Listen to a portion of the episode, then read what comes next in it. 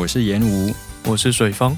斜杠废青目前是一个主要经营台日作家文学与推理小说的说书频道，偶尔也会不定期的聊一些生活当中的经验与时事，希望能够透过声音与大家分享最近看的新书或者经典作品，以及我们的一些个人观点。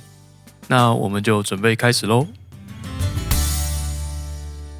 欢迎收听斜杠废青，我就废，今天正式要来进到我们沙丘丘啦，也是的，对，是吧？上一集没有正式的结束，对我们上一集只是做故事的背景设定介绍嘛，嗯，所以今天才是正式的进到沙丘哦。哦，那呃，关于这一本的话，因为我们是从第一集开始嘛，第一集你是指哪呃，第一本，哦，对啊，对对，第一本，它总共是有六本。六本书嘛，对不对？嗯，对，好，那水方预计就是说，第一本可能要花几集的时间呢？应该在电影第二部之前会结束。哦。哦，嗯所以本节目要开始变成就是就是被沙子淹没的一个节目，好哦，变成一个沙丘的形状。好，那我们就从第一卷开始吧。是，好，那第一卷的标题叫《沙丘》，那就是关于沙丘星这一块地方的事情。这样，其实这本书都都跟沙丘星有关了，可能整套书都跟沙丘星有关吧。OK，那它每一节的开头呢，都会有一段引言这样子，然后引言都是由一位叫做伊若郎公主的角色，她写的书里面揭露出来的句子。那这个伊若郎公主是谁呢？她是呃这个宇宙里面现任皇帝的呃现任这个皇帝的女儿。那像是在一至呃就是第一卷第一节的部分呢，它是引用自一本叫做《摩阿迪巴手册》的书。那这个摩阿迪巴又是什么呢？它就是保罗在未来呃人们会用这个名字来叫他。那他为什么会变成摩阿迪巴呢？就也只能慢慢的看下去。那从第一卷第一节的开始呢，你就可以了解到说，因为你在看的过程中，就是会一直不断的冒出大大小小的专有名词，所以你就要一直不断的翻附录，所以不是一本很容易翻阅的书。OK，对，那另外顺便抱怨一下，如果你有看就是就是今年新出版的这一套书的话，呃，就是你在翻阅它的附录的时候，你会发现，啊、你在翻阅它的注释的时候，你会发现它注释的编排并没有一定的逻辑，它既没有照英文字母顺序，也没有照中文 p p m 顺序，也没有照汉语拼音顺序。它就是自成一个逻辑的排在那边，所以很难翻，也没有照出场顺序吗。也没有照出场顺序，嗯哼，造成就是阅读上很大的障碍。所以你要我评它的易读性的话，我大概只能给到两颗星，OK，这本书的易读性只有两颗。因为它真的要一直翻，一直翻，尤其它就是在换换场景的时候，因为它会瞬间爆出大爆量的资讯，所以你就要一直翻，一直翻。会不会网络上面其实有人做了那个沙丘词典？好像听说是有，不过好像有没有中文版我不是很确定。我听说有沙丘词典，就是你读到某个不懂的片段的时候，你就直接在那个网页上面嗯，打那个名词搜一下，它就会出现它的条是。没错，但我还是要做就是搜寻的动作 但至少你可以马上搜到。呀。嗯，嗯，好的。那如果如果他有机会再版的话，希望他那个解释的部分可以稍微拍一下去。OK，好的，以上一点小小的抱怨。好的，那我们在第一卷第一节的引言里面呢，他告诉我们什么呢？这个伊洛朗公主在这边写到说，最开始的时候是最需要戒慎小心的部分，以确保一切都不偏不实。那对此呢，每一位贝尼杰瑟瑞的修女都了然于心。如果你要研究摩阿迪巴的一生，一开始就要留心他所处的时代。摩阿迪巴他出生于帕底沙皇帝沙德姆四世在位的第五十七年，请特别关注摩阿迪巴他所在的地方，他在厄拉克斯行星上面。他确实是出生在卡勒丹这颗行星，并且在那里度过生命最初的十五年。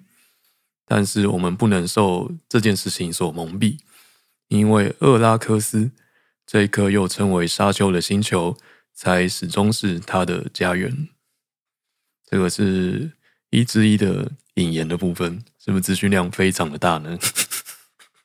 嗯，我还算是有看电影，对对对所以勉强可以知道说好，，Yeah，OK，、你大概想要说什么。OK，所以我建议大家可以先看电影。嗯，所以就这段总结起来的话，反正我们可以非常简单的概括，就是说他出生在卡勒丹，对他出生在一颗叫卡勒丹的星球上。然后后来我们接着在随着剧情，反正会到一个地方叫做厄拉克斯，对，厄拉克斯，然后这个地方其实才是他真正未来的归属。是的，好，引言就是这样了。就是这样。对，对，没错，我们先知道这两个地点就好。这样就可以了。对，好，好，那厄拉克。斯就是沙丘，这样子。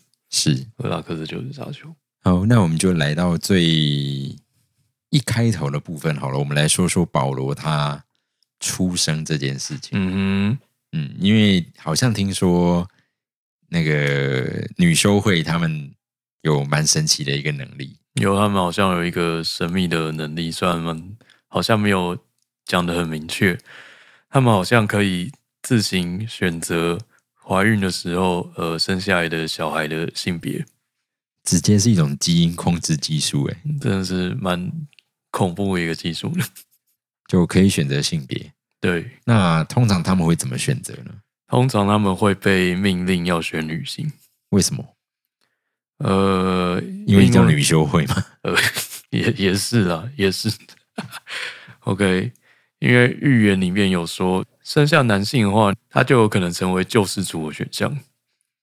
那如果不成为救世主，会变什么？没有写不知道，不知道所以就是会有一个未知数在那边，让他们很很害怕，所以他们尽量去避免。就是 OK。对，因为我们人类都不喜欢未知数。好，那这样子为什么保罗会诞生？呃，他妈妈的理由是因为他爸爸雷托公爵想要一个儿子，所以他就帮他生了一个儿子。那想当然，那个女修会这边当然不满意这样的说法，对，不过也只能因为她已经生下来，那也没有办法。那其实她妈妈应该是私心的认为说自己有办法养出一个救世主，所以她就下定决心生了一个男人，生生了一个男孩，这样子。所以救世主不是天生的，救世主好像，救世主是不是天生的？或者他妈妈认为救世主是可以被培养的。他觉得他有办法教育出一个救世主，而且让他呃符合就是各种预言里面的征兆之类的。OK，所以就是才刚成为一个被皇上钦点的宫女，就妄想着要成为皇太后的概念，这样子我我不太清楚，是类似像这样吗？这我不太清楚。对啊，打从怀孕就认定自己生的会是皇子，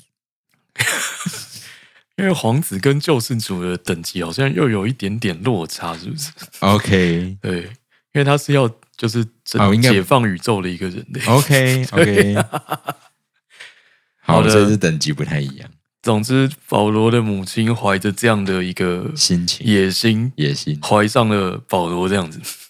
OK，好，那生下来之后呢？生下来之后，他为了让他的儿子踏上成为救世主的道路，就帮他预备了所有女修会应该要会的技能。女修会应该要会的技能，对他就是交给保罗，像是女修他们很很擅长察言观色，他们会，就是他们可以从一个人的呃枝微末节的动作啊，跟他们一些隐晦的发言，就知道他们在想什么。总之，他们有这个技能。嗯哼，那除此之外呢？保罗不知道为什么他内建有辨别一个人说的话是真的还是假的能能的能力，这样子，这能力也太好用了一点。就是有点恐怖的一个能力。嗯哼，然后他看起来是内建这个能力，那女秀会的人都有内建这个能力吗没，有。所以就是他的专有技能这样子。呃，对，然后另外一个有这个技能的是那个女修会的圣母，OK，圣母透过服用药物来获得这个技能，就是服用香料来获得这个技能。所以但他是比圣母还要高阶的一个存在。啊，你要这样讲，我不反对。对，OK，总之呢，保罗内建辨别真伪的一个技能技能。那除此之外呢，那个女修会他们也有自己的身心控制法，就是可以让你从比如说瞬间的暴怒，然后立刻压压抑你的情绪到平静这样子，或者是突然遇到恐惧的事物也能立刻回到平静。他们有这样的一个修行方式。另外还有一个就是我们在好像上一次的节目也有提到的一段至今祷文，应该有吧？有致敬祷文，就是一样，就是念一个祷文的词，让你平复情绪。那在电影里面，如果你有看电影的话，就是他们驾驶扑翼机飞到那个沙暴里面的时候，还有呃，他妈妈在等待保罗进行试验的那一段，他都有引用到这一段致敬祷文。但是在电影里看起来就是不断在碎碎念了，没错吧？我觉得还，我觉得还 OK 了，我觉得还 OK，就是一种不知道能够还能够做什么，哦然后在捂住的时候只好求助于上天吧，哦然后开始那种碎碎念的 OK。OK，他们好像可以运用这种语言的力量来，就是透过语言来影响心情，这样子。嗯哼，对，就跟他们的那个那个叫什么魅音一样，魅音是去影响别人嘛，那这个导文的部分就是来影响自己。所以魅音也是因为这样他才学的。对，魅音也是这个时候学的，然后他还在努力精进中。那这些就是有关于保罗他在十五岁之前所进行的关于女修会方面的训练。OK，那在此同时呢，其实他爸爸也有帮他安排精算师的训练。精算师的训练，对，精算师，我们之前有提到，精算师就是把人类当电脑用的一个技能嘛。嗯对他爸爸也同时帮他安排了精算师的训练。那因为书里面说，就是你在帮小朋友进行，就是在那个故事里面的小孩子进行精算师的训练的时候，你不能告诉他这件事，你只能偷偷做，就不能让当事人发觉他在进行这个训练。那要一直到他大概就是十五岁左右，然后才能告诉他，然后让他决定要不要继续。嗯哼，嗯嗯嗯，对，那他所以保罗他同时做了精算师跟女修会两边的训练，而且都进行的很顺利。OK，呀就是一个天选之人主角光环要要要，就是一个爆棚的一个概念。，对这样的一个主角。所以他就一路这样进行修炼到十五岁左右。是的，好，那到十五岁左右发生了什么事呢？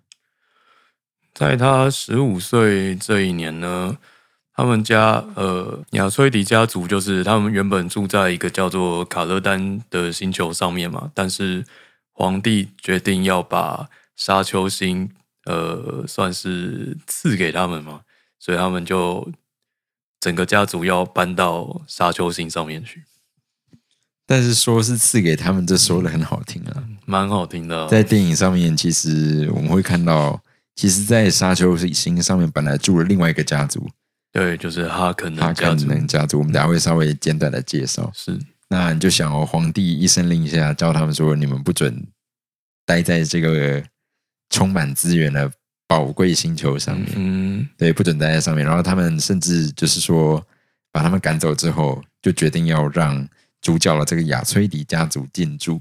是那其实你可想而知，这个哈肯纳家族会有多美颂。呀。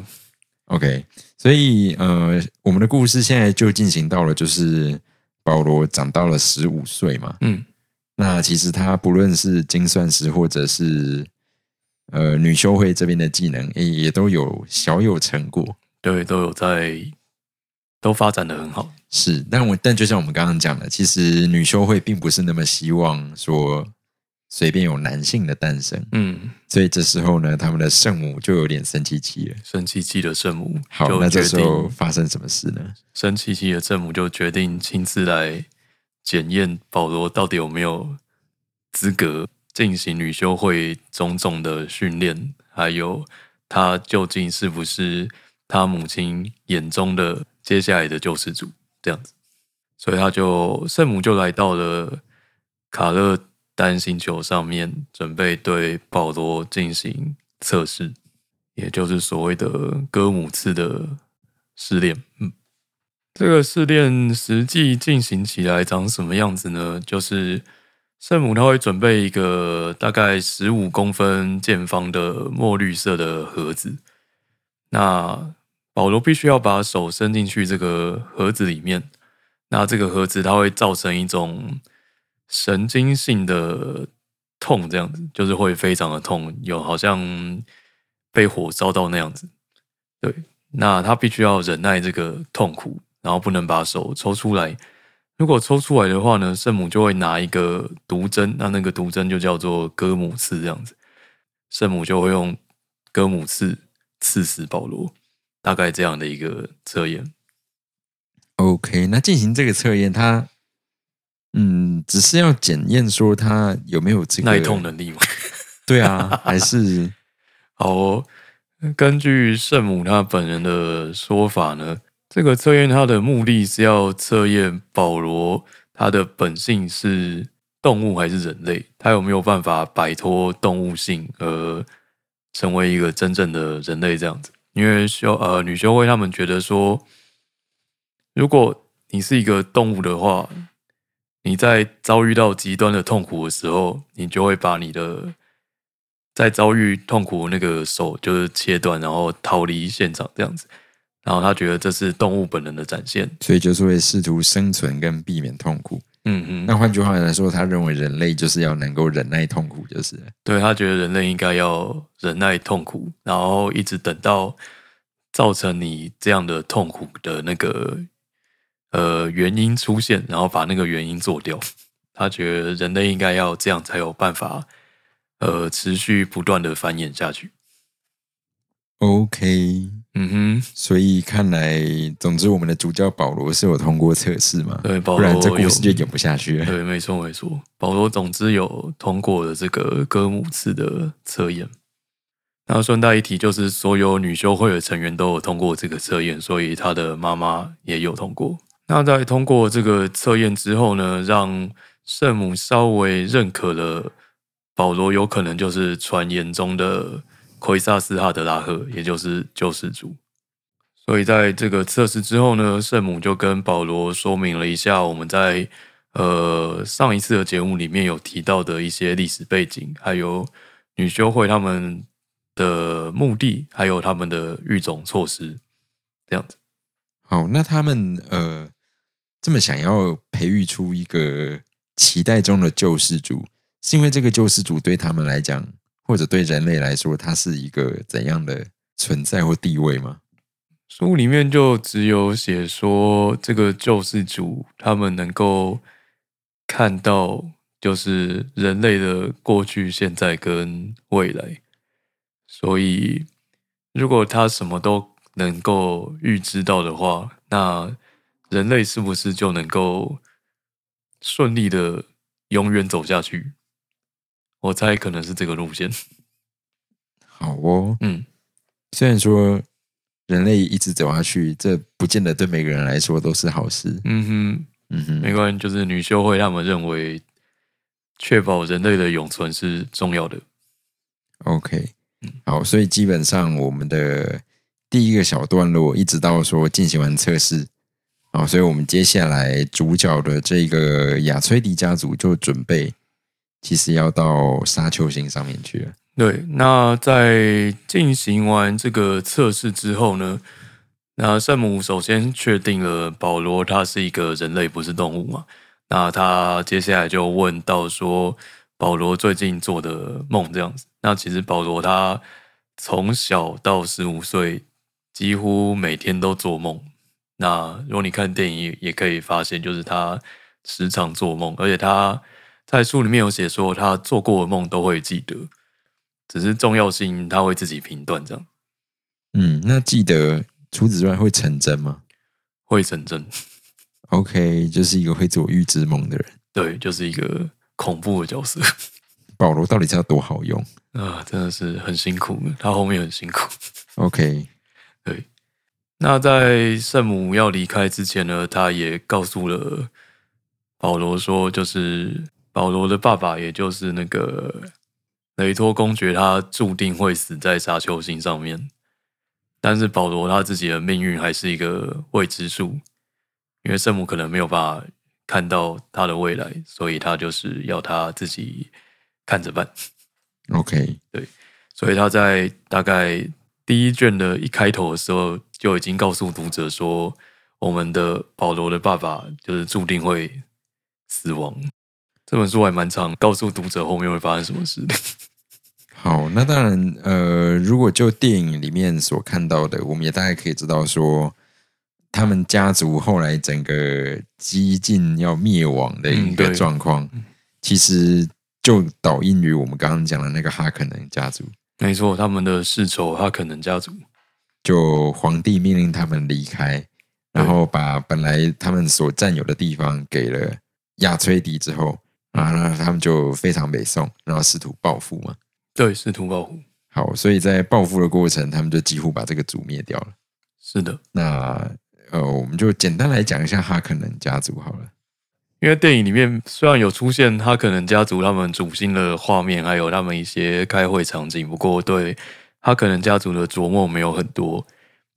但在电影里面，他所运用的对哈可能家族的一些色调、嗯风格，就很明显就是反派的风格啊，是，的确是反派风格，没有错。各种黑暗色系、对面部狰狞，对，然后阴暗风格，蛮厉害的。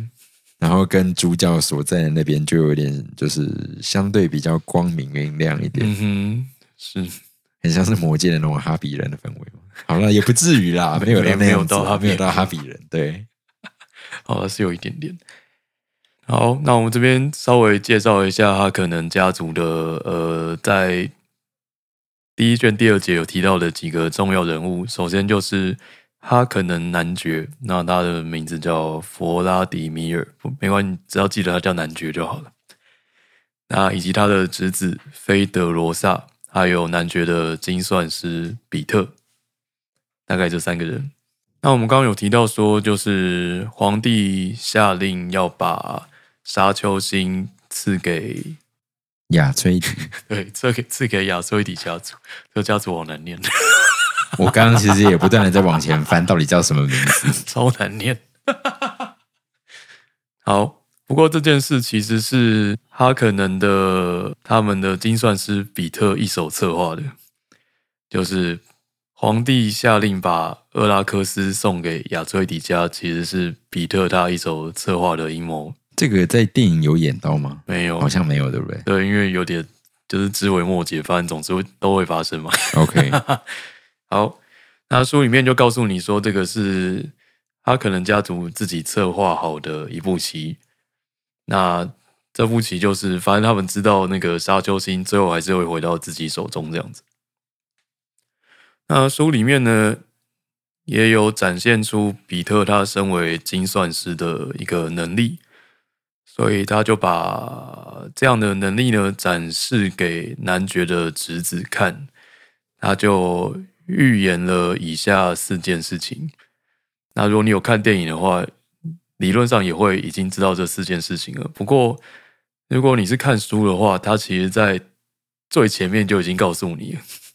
我觉得这还蛮有趣，就你一开始就知道结果。好哦，好那是哪四件事呢？第一件事就是尤因医师会背叛亚崔迪家族，有一个叫做尤因医师的人，好，那这个人是谁呢？我们非常简单的一个概念来说，嗯他其实本来是主角阵营里面会出现的一个感觉很正派的医生，，医生。大概就有点像是那个《甄嬛传》里面那种温太医的形象。OK，然后他也会教保罗念书这样子，对，就是一个老师兼医生，对对。感觉是很正向的角色，对，但实际上就是一个坏骨头。嗯，那也不是啊对，他是被逼的，是而且基本上他这个医生是非常受到信任的，他几乎不会被怀疑。那因为他在书里面的设定呢，因为他是毕业于一个叫做苏克的医疗学校，那这个学校的毕业生呢，他们会受到一个皇家的心理制约。这个心理制约呢，就是让苏克学校的毕业生他们都没有办法去伤害人类的性命。OK，对，所以只要是苏克医疗学校出来的人，他们理论上都不会跟杀人事件联想在一起。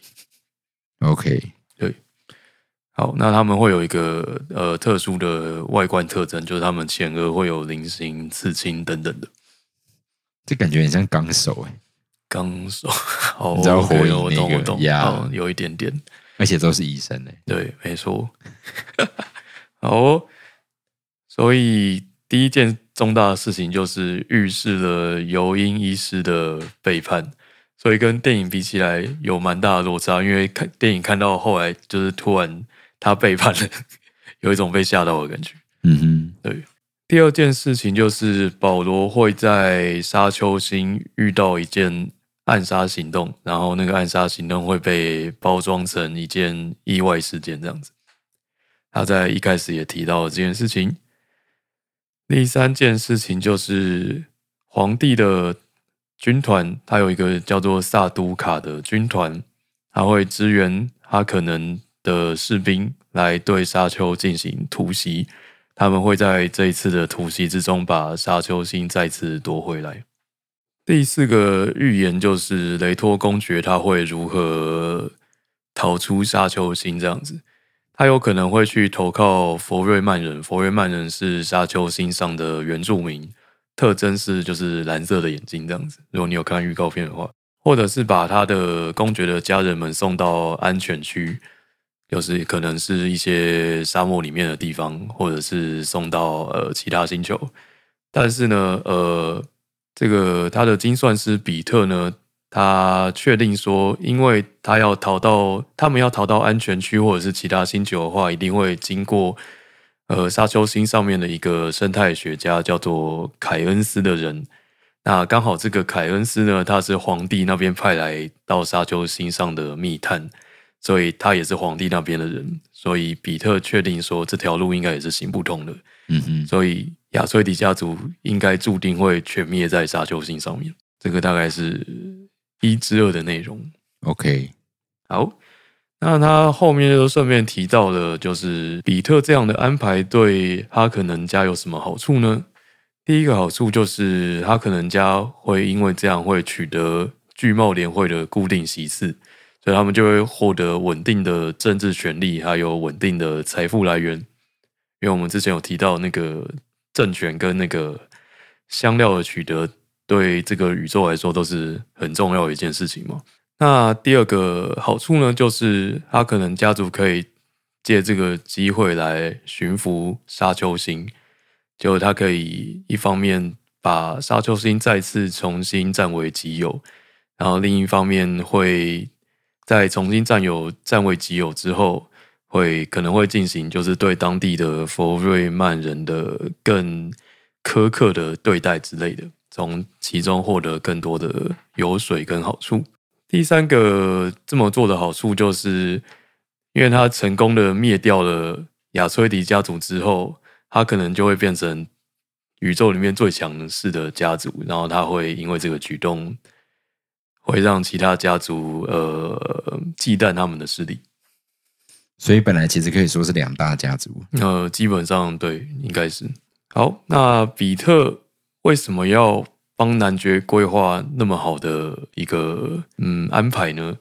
因为他可能男爵答应说，如果他们能够重新拿回沙丘星的话，他就可以得到杰西家就是那个保罗的妈妈。啊，所以他想要保罗的妈妈对，哦。对他想要保罗妈妈，因为他能力非常强大，OK，他希望能够得到杰西加的能力，这样子。好，那这个是在第二节里面作者揭露给我们的一些消息，那这些消息都会在后面的呃内容印证，没错吧？是。对，就是如果你有看电影的话，好，所以今天基本上我们就大致介绍了保罗从出生到他接受十五岁的试炼，嗯，以及他们准备要出发到沙丘星前后两大家族发生的一些事情。Yep。OK，那大概就是前两节、前三节的内容。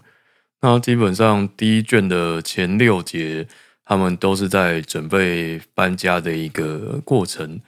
那在准备搬家的过程中，作者就顺便介绍了几个重要的角色给大家认识。那今天就这几个。那下一集的话，就会介绍保罗他身边的一些嗯比较熟的他爸爸的下属跟快乐小伙伴嗯嗯，对跟他爸爸这样子。好，那这大概就是前两节的内容，听起来的确不太像科幻小说吧？就是科幻的点好像还没有出来，对了，就是除了发生在外星球之外，还有就是可以自由选择 嗯啊，小孩性别。没错没错，那个生物科技的概念。但你在这里面有看到有哪一些比较具有科技感的叙述的东西吗？除了那些飞船之外，哦，对，还有飞船了，对，的确是还有飞船。嗯哼，哦，比较有科技感。如果你有看电影的话，第一个就是那个悬浮灯，哦，就是会跟，着你走路那个灯，好像很方便一样。那个样。灯真的蛮不错的，对，感觉很好用，还有一直好像会调整亮度，也蛮好看的这样。然后另外一个就是那个哈可能男爵做的那个移动式悬浮器，因为他可能男爵重达两百多公斤嘛，他没有办法靠自己的脚走路，所以他都是用飘的，没错。吧？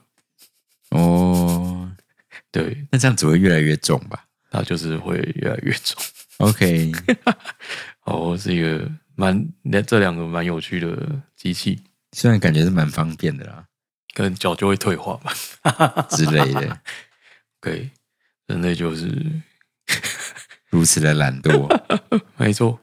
好，所以我们在下一集会介绍保罗他的几个快乐的小伙伴，还有好像还有那个尤金医生他的一段心灵独白，嗯哼，对还有他跟爸爸在出发前的一段对话。所以这是在那个医师还没有背叛的时候，你说他确实做出这件事的时候，对，对对对，因为他要到沙丘才能做，才有才会做。对。是，对对对，但其实也是被迫威胁的。嗯，没错。OK，好，那所以剩下的部分我们就留到下一次再来做介绍。好的，那就以上就是我们今天的这一集沙丘的，算是开场了吧？这样算是开场吧。对啊，资讯量我们已经其实有尽量减少了。有没有努力？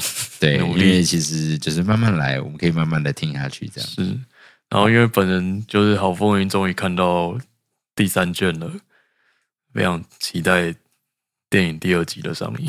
好哦，那我们就一起期待下去。好的，那我们就今天先到这边，好，感谢大家收听，我们就下次再见，下次见，拜拜拜。